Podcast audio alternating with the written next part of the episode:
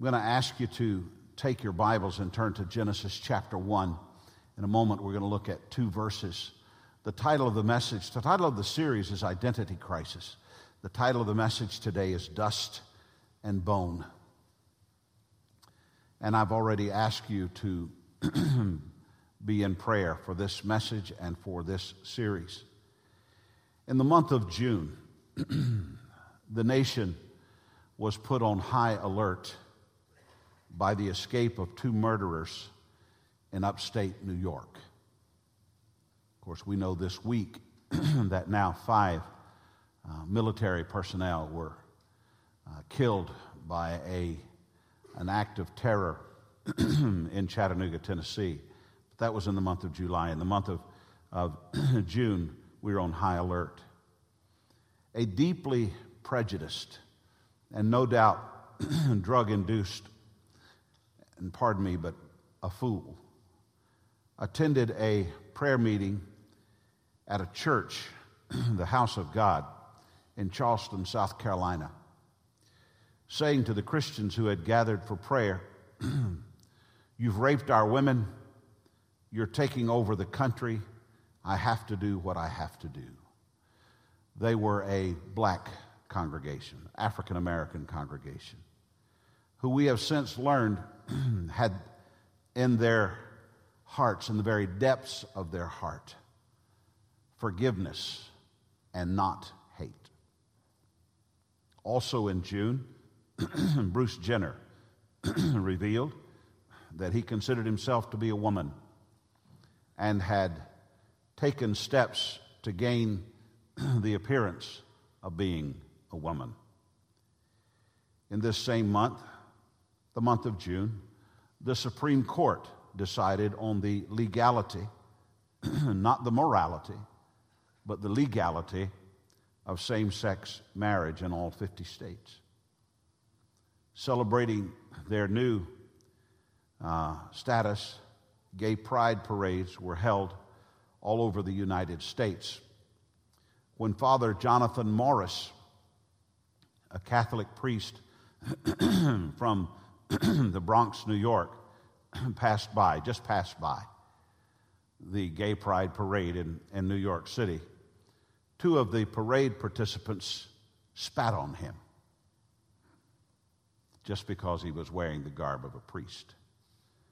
When the Supreme Court made their announcement, President Barack Obama spat upon the people of faith by washing the front of the White House in the colors of gay pride.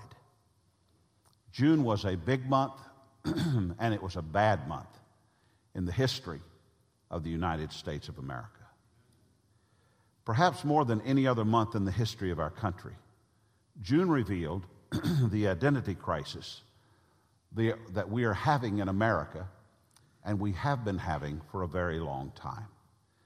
That identity crisis is born out of the confusion of people like you and me over what is moral and what is not. People like you and me are having that crisis because the lines have been blurred between what is right and what is wrong.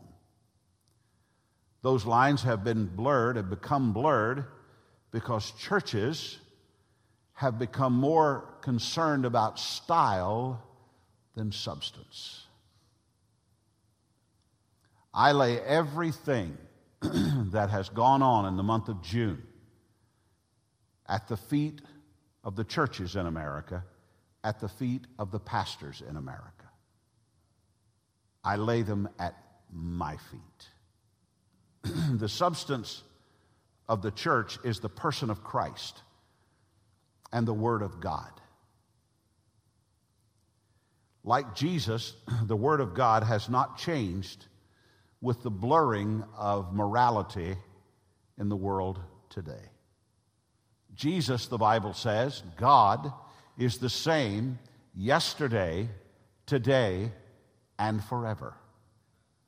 If God is the same, yesterday, today, and forever, then God's Word is the same yesterday, today, and forever.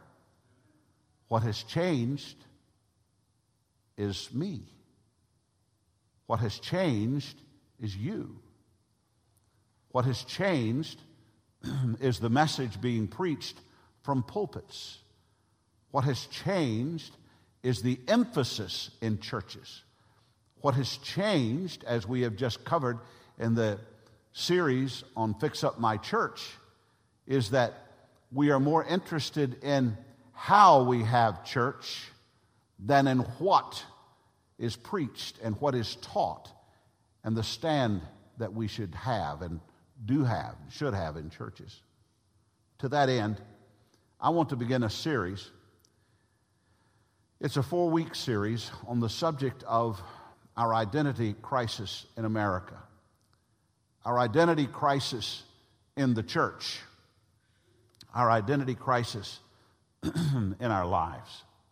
We begin in the beginning in Genesis chapter 1 and verse 26. Then said God, Let us make man in our image, after our likeness, and let them have dominion over the fish of the sea, and over the birds of the heavens, and over the livestock, and over all the earth, and over every creeping thing that creeps on the earth. So God created man in his own image. In the image of God created he him, male and female. he created them. The creation of the female is further described in Genesis chapter 2 and verse 7. Then the Lord formed the man of the dust of the ground and breathed into his nostrils the breath of life, and the man became a living creature. To begin at the beginning means that we, all of us, must have, or at least we should have, an appreciation for our distinctive creation. I realize that over the years there are things that have been created, I shouldn't say created, invented, for which people may or may not get the proper recognition. Um, there are certain originators and innovators of the products that we use in everyday life that have made a big impact on us. And we acquiesce to the knowledge, the creativity, the brilliance of those who created them. For instance, if Thomas Edison or Nikola Tesla were in the room today, I doubt that any of us would claim to know more about electricity than either of them. If Henry Ford somehow stood before us, could any of us school him on the automobile or school him on a successful business model? I wouldn't try to tell Donald Trump about developing. Wouldn't do any good anyway, but I wouldn't try to tell him about developing.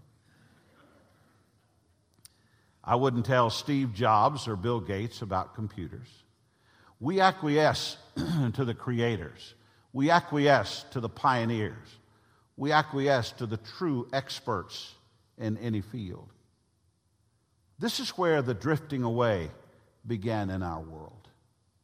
Is we drifted away from the creator. We drifted away from being the creation.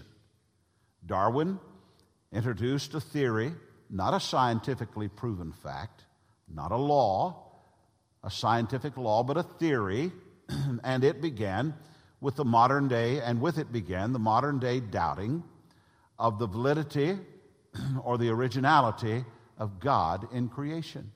However, the problem of failing to acknowledge God as the creator did not begin with Charles Darwin the failure to, in recognizing God as the creator, began long before and is recorded in Romans chapter 1 and verse 21. For although they knew God, they did not honor him as God or give thanks to him, but they became futile in their thinking, and their foolish hearts were darkened. Now, that's a particular group of people that we're going to study about a little bit later on. But they didn't honor God, they didn't give thanks for Him. To settle our identity crisis, we have to appreciate that we are the creation of God, that we are a distinct creation of God, born from the heart of God. We are the initiation of God. The book of Genesis begins with these words In the beginning. Now, the reason that it starts with those words is because there was nothing, as far as our frame of reference, before the beginning, except for God. In the beginning, God. When we know that and we believe that, every other belief of our life is influenced. When you believe that in the beginning, God, when you come to understand, and I come to understand, that in the beginning, God, that begins what is known as a biblical worldview. That is to say, that all that we see in the world, we see in the light of, or in light of, the God who created us. And according to the book that He gave us, or the book that tells us of His creation. So when we believe that we are created by God, when we believe that we are endowed by our Creator with certain unalienable rights, that we have a Creator as our founding fathers acknowledged. When we believe in the creation of God, it affects everything else that we believe. Failing to start with God is failing to have a point of origin. Failing to have a point of origin is failing to have a point of reference or at least a certain point of reference. Failing to have a point of origin is to believe that everything is evolving and still, everything has and is still evolving, including morality. When there is no point of origin, when there is no creator, when there is no one to whom we answer, everything is in a state of motion. It being in a state of motion, we know that there is no absolute place to fix our beginning. And since there is no absolute place to fix our beginning, everything is moving all the time. And so, quite honestly, we develop in our lives a worldview that is based on, it seems to me. Well, it seems to me. And so our worldview is based on that rather than in the beginning, God. On the day of the Supreme Court's decision regarding same sex marriage, President Obama said, Today our union became a little more perfect. I was sitting at the car dealership getting my car serviced when he said those words. Today our union became a little more perfect. If a man and woman are the initiation of God, we cannot believe that we have to believe that we, though already flawed, became more imperfect as a nation on the day that our biblical view of marriage was discarded by five Supreme Court justices. It most definitely matters what you believe about creation. It most definitely matters what your children are taught in school about creation and evolution. Don't think for a moment that that doesn't matter. Don't think for a moment, well, that's just okay. It really doesn't matter because I'm here to tell you when you buy into the fact, or you buy into the theory, I should say, that there is something that got you here beside a divine creator, you have set your uh, uh, belief system on an island that is floating in the sea and has no mooring. It has no place to hold, it has no place of origin. It matters because the beginning of all knowledge is founded on either the presence of an absolute God who created us or an evolutionary process that has no morality associated with it. So it matters what we believe. We are the initiation of God. God initiated me. God initiated you. Let me tell you this not only are we the initiation of God, we were created in the image of God.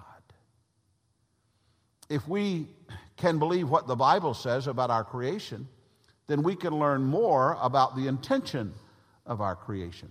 There was an intention for our creation. Look again at verse 27 of our text. So God created man in his own image. In the image of God, he created him. Male and female, he created them. Now, here's the first thing that we see in this verse we were created to be compatible. It's important that we see that. We were created, you and I, to be compatible. God is spirit, so we know that our creation really was not so much about our physical appearance as it is our makeup or who we are as people. He made us to have fellowship with Him. No other creation or creature was made to have fellowship with God. But God created us to have fellowship with Him. Man was created with a compatibility with God so that we might have fellowship with God. he also made us in His creation so that we might have rule over the rest of creation. That was one of the purposes of God. We are stewards of God's creation. We rule. A creationist should have a much better worldview of caring for the earth in which we live and the creatures of the earth than an evolutional conservative, uh, uh, conservationist.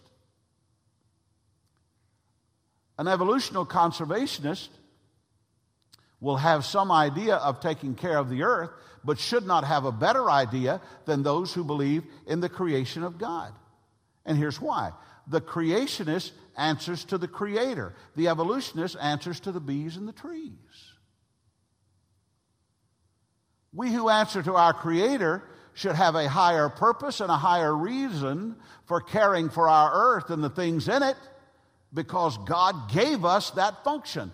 God gave us that duty. God gave us that purpose. So we see that we were created uniquely from any of the rest of God's creation. We were created in His image. I want to show you this. He also made us complete. God made us exactly who we were supposed to be. Male and female created he them. There's nothing else. He made mankind in two varieties male and female. That's it.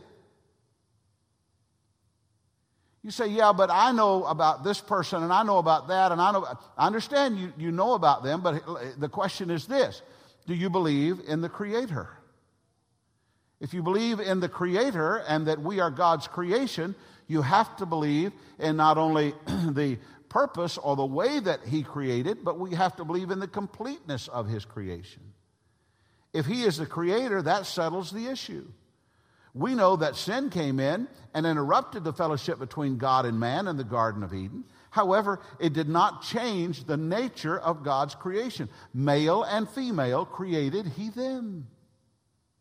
If, if we believe that God is our Creator, then we know that the idea of transgender is from another origin. It can't come from God because God told us how He created people. Male and female created He them.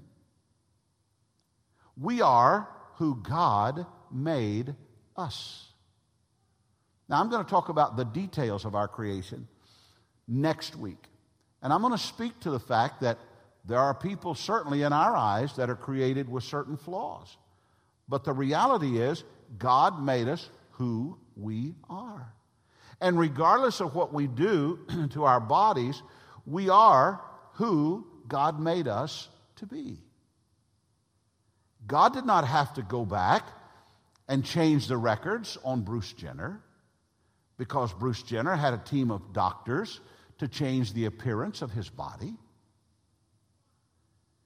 There was no DNA change. There was no blood type change. God had created Bruce Jenner a male, like He creates all people, either male or female. Not being mean to Bruce Jenner, I'm just telling you the fact. If Bruce Jenner has a creator, Bruce Jenner is still Bruce Jenner. You know, you can, I mean, look at me. I think my mother had a question about me, to tell you the truth. I've got a male first name and a female second name. Did you know that? Randall Gale. I was a pretty baby, evidently. But I was a boy. And I'm still a boy. My DNA is boy. God is the creator and He knows who He created. By the way, He knows how we're going to do along the way and how closely uh, He watches out for us. And how closely does God watch out for us? You say, well, God made me and then He forgot me. No, that's an impossibility. The Bible says, Jesus said in Luke 12, 7, why even the hairs on your head are all numbered. Fear not, you are of more value than many sparrows. Look, you have such attention from God that He knows the very hair on your head. You can have a hair transplant, and God will know how many were originally yours and how many came from Giuseppe the barber down the street. Because God knows and has a personal interest in you. You say, Well, I can't believe that. How, well, then, how can you believe anything there if you can't believe that? If you discount that God knows you and God loves you and God cares for you and that came to and that God knows the very hairs on your head according to the very words out of the mouth of Jesus Christ. If you say, "Well, that's just not true," how can you believe anything in here? When you know who made you, you know that who you are and you also know this that you are the inspiration of God. You are the inspiration of God. Do you remember this verse concerning the word of God? 2 Timothy 3:16. All scripture is breathed out by God and profitable for teaching, for reproof, for correction, and for training in righteousness. In the King James Version, it says, All scripture is given by the inspiration of God in place of the words breathed out. That means that the words of the Bible are the very breath of God. It's a God breathed book. When you read the Word of God, you are not only hearing from God, you're experiencing the very sweetness of the breath of God as you read His Word. Well, you say, Pastor Ray, how then am I a, an inspiration of God? Well, Genesis 2 7 says, Then the Lord God formed the man from the dust of the ground and breathed into his nostrils the breath. He inspired into him the breath of life, and man became a living creature. And by the way, let me say something to you. Look at this. What is it right here at the end of my finger? I mean, this is my nose, but in particular, what is this right here? What is that? That's my what? It's not a boogie. That's my what? Nostrils. That's my nostrils. I hope you girls are taking notes down there. That's my nostrils. The Bible says that he breathed into Adam's nostrils and Eve's nostrils the breath of life. Have you ever seen a blob floating in the ocean have nostrils? God made man a complete living man down to nostrils and said, That's where I'm going to inspire him. I'm going to breathe in his nostrils the breath of life. God did not give us resuscitation, He gave us suscitation, if there's such a word. He breathed into our nostrils the breath of life. So, you can know that you are a distinct creation. You were designed by God. Everyone was designed by God. Even those that don't believe they were designed by God were designed by God.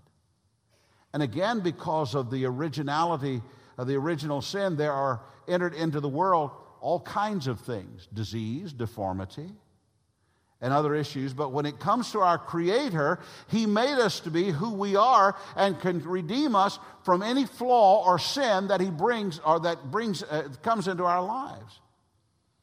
Verse 27 of our text does state that God made male and female, but the detail of the creation of woman comes later in chapter 2. For her creation, there was a deliberate delay. God made man, then God made woman. And it was a deliberate delay in the making of woman. Genesis 2 and verse 18. Then the Lord God said, It is not good that the man should be alone. I will make him a helper fit for him. Now, out of the ground, the Lord God had formed every beast of the field and every bird of the heavens and brought them to the man to see what he would call them. And whatever the man called every living creature, that was its name. The man gave names to all livestock and to all the birds and, and the heavens and every beast of the field. But for Adam, there was not found a, a helper fit for him. So the Lord caused a deep sleep to fall upon the man. And while he slept, he took one of his ribs and closed up its place with flesh. And the rib that the Lord God had taken from the man, he made into a woman and brought her to the man. Then the man said, This is this at last is bone of my bones and flesh of my flesh, and shall be called woman, because she is taken out of man. Therefore, a man shall leave his father and his mother, and hold fast to his wife and they shall become one flesh. And the man and his wife were both naked and were not ashamed. Well, there's a couple of things. First of all, there was the wait, a little bit of a delay in making her. God had a, a plan for man and for woman. Before the woman was to be created, Adam had to name every living thing. That's the way I read it. So there was a Mr. and Mrs. Giraffe. They came by. You're Mr. and Mrs. Giraffe, Mr. and Mrs. Rabbit, Mr. and Mrs. Pigeon, Mr. and Mrs. Tiger, Mr. and Mrs. Moose. You remember Mr. Moose from Captain Kangaroo? I, I actually knew him personally, Mr. Moose, Mr. and Mrs. Moose. You get the picture. I'm guessing that somewhere along the way, Adam thinks to himself, hmm, there's no missus for me. Even the warthog had a Mrs. Warthog, but there's no missus for me. So Adam names and he names and he names and he names until the names of everything created was named. Then God introduced something to Adam for which we can all be thankful. God introduced the idea of being tired and sleeping. And so Adam went to sleep. And then comes the way in which woman was created. God had an order in which he did things. He put Adam in the position of noticing the design, the design of God. And in uh, all creation coming before him, and he had Adam to realize, I need somebody that I don't have. Now, the perfect and profound creator of all things is about to add one more creation, not evolution, but a creation. He had not made a mistake. He had designed to wait. And he said, I'm going to wait and I'm going to give Adam, the man, an appreciation for the one that I will create for him. His observation that it was not good for man to be alone was for our benefit, not for his. Oops, did I forget something? No, God didn't say that. He already knew the creation that he had made and the masterpiece that was to come. He was about to make for Adam someone who would be perfect. She was the woman. Ooh. And God made the woman. Boom! There it is, right there. God made for Adam the first man, the first woman. Adam did not go to Match.com. Adam did not go to Christian Mingle. Adam did not go to a bar. Adam, only thing Adam had to do was go to sleep. And there she was. He did not make another man for Adam. He did not make a man and a woman and say, choose or both. God, the perfect creator of all things, made the perfect creation for man. He made a woman. And the creator God had given to Adam and now to Eve a decisive identity. They were not intended to be anything or anyone uh, other than who they were made.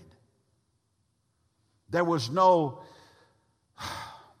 I believe I was supposed to have been a gorilla.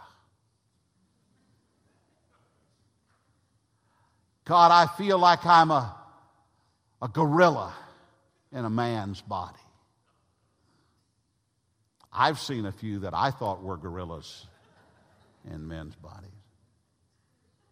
No, God made them with a decisive identity. Adam had seen all of the creation and when God made the very last being that he would make, it was another human being. And boy, howdy, was this human being different from anything that Adam had seen, to which he said, Whoa, man! The next thing he said, How you doing? That's not recorded in Scripture, but when we get to heaven, look it up. I bet you it's there. and that was it. What about those people who just absolutely know that they are trapped in the wrong body? I just know in my heart that I'm not, I wasn't born right. I wasn't born to be what my body tells me I am. I just know that. If you believe in the absolutes of creation and the truth of God's word, then you'll appreciate Jeremiah 19, 17, 9. The heart is deceitful above all things, desperately wicked. Who can understand it? Where does this come from? Where does this idea come from? This, this ascribing to ourselves or to someone a gender that God did not create them to be. Where did that come from? It comes from a society with no moral absolutes because they believe in evolving morality just as they believe in the evolution of man. Everything is on the move at all times, and there is nothing constant. So, what was moral 20 years ago may not be so mor- the morality of today. What was immoral 30 years ago is perfectly mainstream today. I want to close by pointing out three things in the identity crisis that we're dealing with, and I'll pick up again next Sunday. Here's first thing we're made differently. We are made differently. Adam had been watching this parade of God's creation pass by. It was clearly a display of differences. There were some distinctions that were subtle, and there were others that were very obvious, but he knew that the male and the female of every species was different, and he noticed it. And so he wakes up from his deep sleep and he sees this creation that had not been in the parade. He could tell that this new creature was supposed to go with him because there were some similarities, but there were some differences as well. And he begins to look and to speak in whatever language that God had given to them, and he says, Hey, we're the same, but we're different. I mean, look at me and look at you. I mean, you can tell that we're the same creation, but we're different in how we're created. See? Now, she maybe had not experienced that parade. And she says, What do you mean? And then, as it has always been with guys, they began to brag. And there was a difference that was made. You know what they noticed? They noticed that they matched perfectly. Perfectly, they matched. Ma'am, I don't want to frighten you, but I've been here a little longer than you, and I already know that, that we're made differently. It's because when we travel, God knows that I'm going to need somebody that's willing to ask directions because I won't. I know that we're different, ma'am. No, God made them for a higher purpose, and differences for a higher purpose. He made them to match perfectly in purpose. He made them to match perfectly in procreation. He made them to match perfectly in partnership. They were made to light up each other's life, and so they did, and it was meant permanently. The only thing that interrupted this perfect creation, this perfect union, this man from dust and woman from bone was sin in the Garden of Eden. This is why the president was wrong when he said, Today, our union became a little more perfect. The rush to embrace the LGBT lifestyle is a run away from the design of God. There would be no identity crisis if we truly believed that we are the creation of God and submitted ourselves to be conformed to His image. The problem is not our Constitution.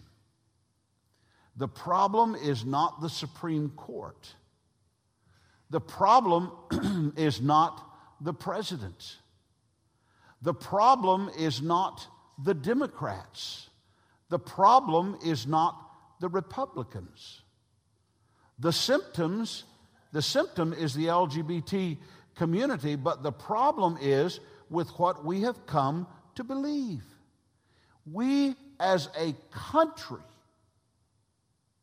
Hopefully, not you, and certainly not me. But we as a country have come to accept evolution as the reality. I heard Geraldo Rivera the other day, who literally really is, and I, God bless him, but he's one of the most arrogant individuals ever lived. And I heard him telling this, this thing about how I was exposed when I was much younger to various kinds of religions and various creation myths. Boom, to the moon, Alice. I thought, how arrogant can you be? But the truth is, our world is arrogant.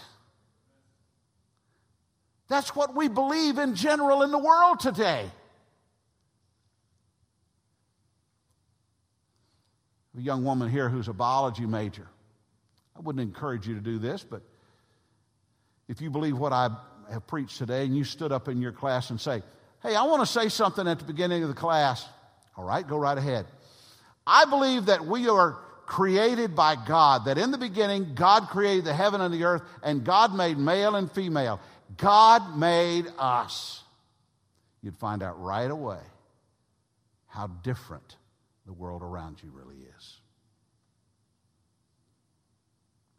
Even back when I was in school, in college, in, in 1969, I took a philosophy class.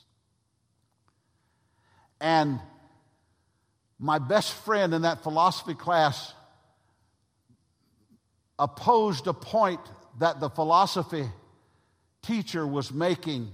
And he looked down and he said, Oh, Mr. Busby, you're not one of those, are you? David Busby said, Well, yes, I am. And I was sitting next to him and I said, I am too. And there are a few others. I'm here to tell you in today's higher education, they will fail you for being a creationist. They will give you an F for being a creationist. You say, well, then it's the problem of higher education. It's the problem of the president. It's the problem of the Democrat. No, no, no, no. Look, the problem is here in this pulpit. This is where the problem lies. The church in America has become the great country club. It has become the place where we go to get our feel good on. You said, but don't you believe in feel? Yes, that's why I said that what Nicolette sang earlier, I hope we'll incorporate. I felt good singing that song. That blessed my soul. But I'm here to tell you that we have, we have digressed in the church in America today and much of the church around the world to nothing more than style and what I like. We have digressed to that. So that when the subtleties of the world have been coming along through the classroom and through other ways, we didn't recognize it because we were caught up in style over substance. We were caught up in the world instead of the Word. I'm here to tell you there is no identity crisis for those who truly believe that God is their creator and they worship that creator God. In fact, here's what they believe, and with this I close. Psalm 139 14, the psalmist said, I praise you, for I am fearfully and wonderfully made. Wonderful are your works. My soul knows it very well.